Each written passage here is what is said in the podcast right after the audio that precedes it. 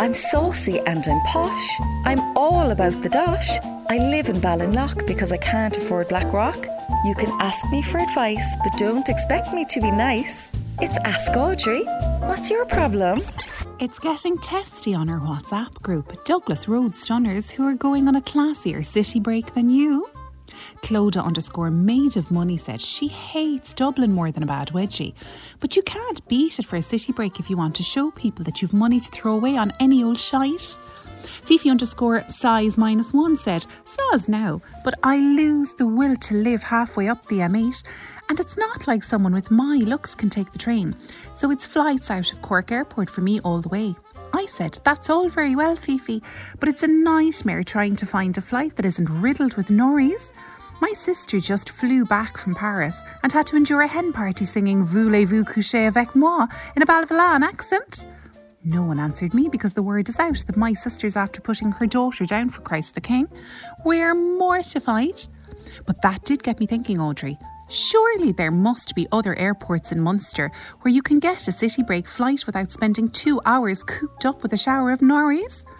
I couldn't be bothered looking these flights up because I have a sense of entitlement like everyone else who went to Regina Mundi. Is there any chance you could find a flight out of Kerry or Shannon? Thanks a mil. Jenny Douglas Road. My cousin has a job as a travel agent because there's still people like you who can't figure out how to use Skyscanner. I said, Do Cork people travel out to Kerry Airport this time of year? She said, No. I said, Why? She said, Because it's slurry spreading season and you'd come back smelling like someone from a Hello, it's uh, Rosalind Chiara in Ballydesmond. My niece is staying with me at the moment, and Jesus, I'm driven mad from her. Once again, it's my own fault. I met her at a christening last week and she told me that she's doing a PhD in Science and the eating habits of cavemen. I said, why don't you come down and stay with me? You'd be able to do some very valuable research on the crowd in Scatterglen.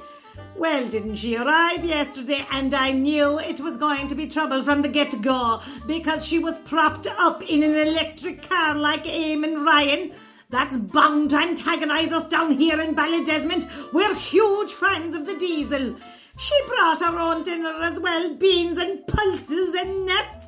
The kind of meal you'd give to a fecking robin.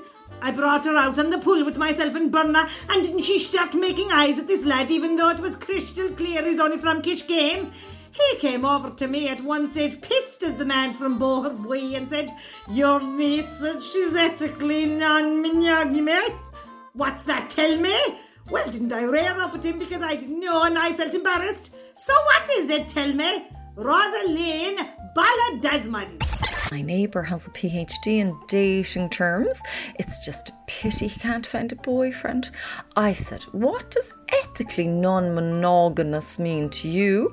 He said, It basically means you're not one bit guilty that you're sleeping around. I said, Why don't you just tell people you're from Innishannon? Come here. What's the story? We're getting married in Vegas. The old doll caught me messaging me ex last week, so I panicked and proposed to her on the spot. The old doll, no, not the ex. That would have made things far worse. She says, fantastic, don't you, Donie? Let's get it done by an Elvis impersonator, like Kourtney Kardashian did during the week. I says, why do we have to copy everything the Kardashians do? Me mum still hasn't forgiven me for releasing that tape. Do you know the one, like?